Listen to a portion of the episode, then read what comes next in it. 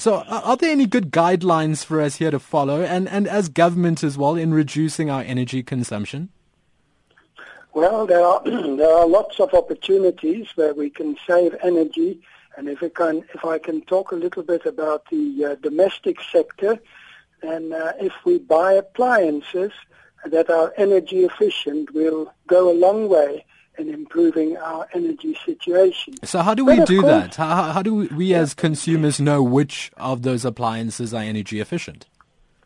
Well, the Department of Energy has uh, is introducing an appliance labeling and mandatory energy performance standards, uh, which are going to help a long way. Uh, so the idea is to get energy efficient appliances on the market and to get people, customers, aware of what is energy efficient and what is not energy efficient. So some key um, appliances have been identified and by law they must now display what their grading of energy is, you know, what their energy consumption is like. And A is a very good one, and a B less, and C less, and so on, down to F or G or something.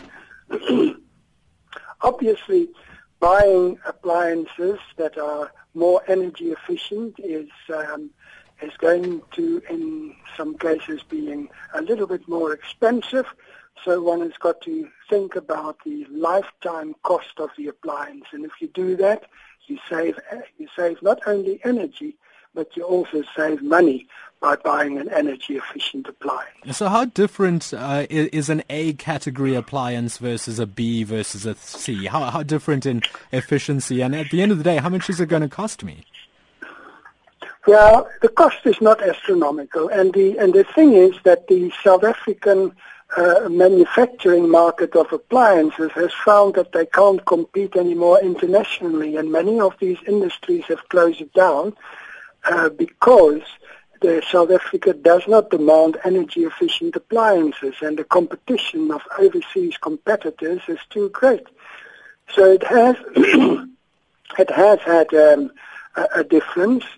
Um, and there's not much difference in the in the price of it, but there's a great difference in the cost of running it. For example, in Korea, they have introduced these measures and their refrigerators over a period of 10 years have decreased their electricity usage by 60%. In other words, now, 10 years later, uh, the uh, the energy used is only is less than half of what it was used to be. So that is a big saving.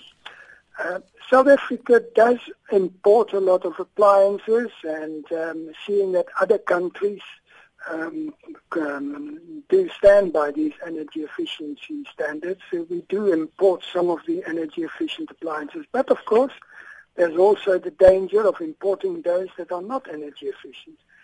Thing is also so that even the appliance manufacturers realize that they're out of business because they're not in line with the rest of the world in producing energy efficient appliances. And if they do produce them that are energy efficient and are properly tested and so on, they'll find it easier to get an overseas market for appliances that are made in South Africa.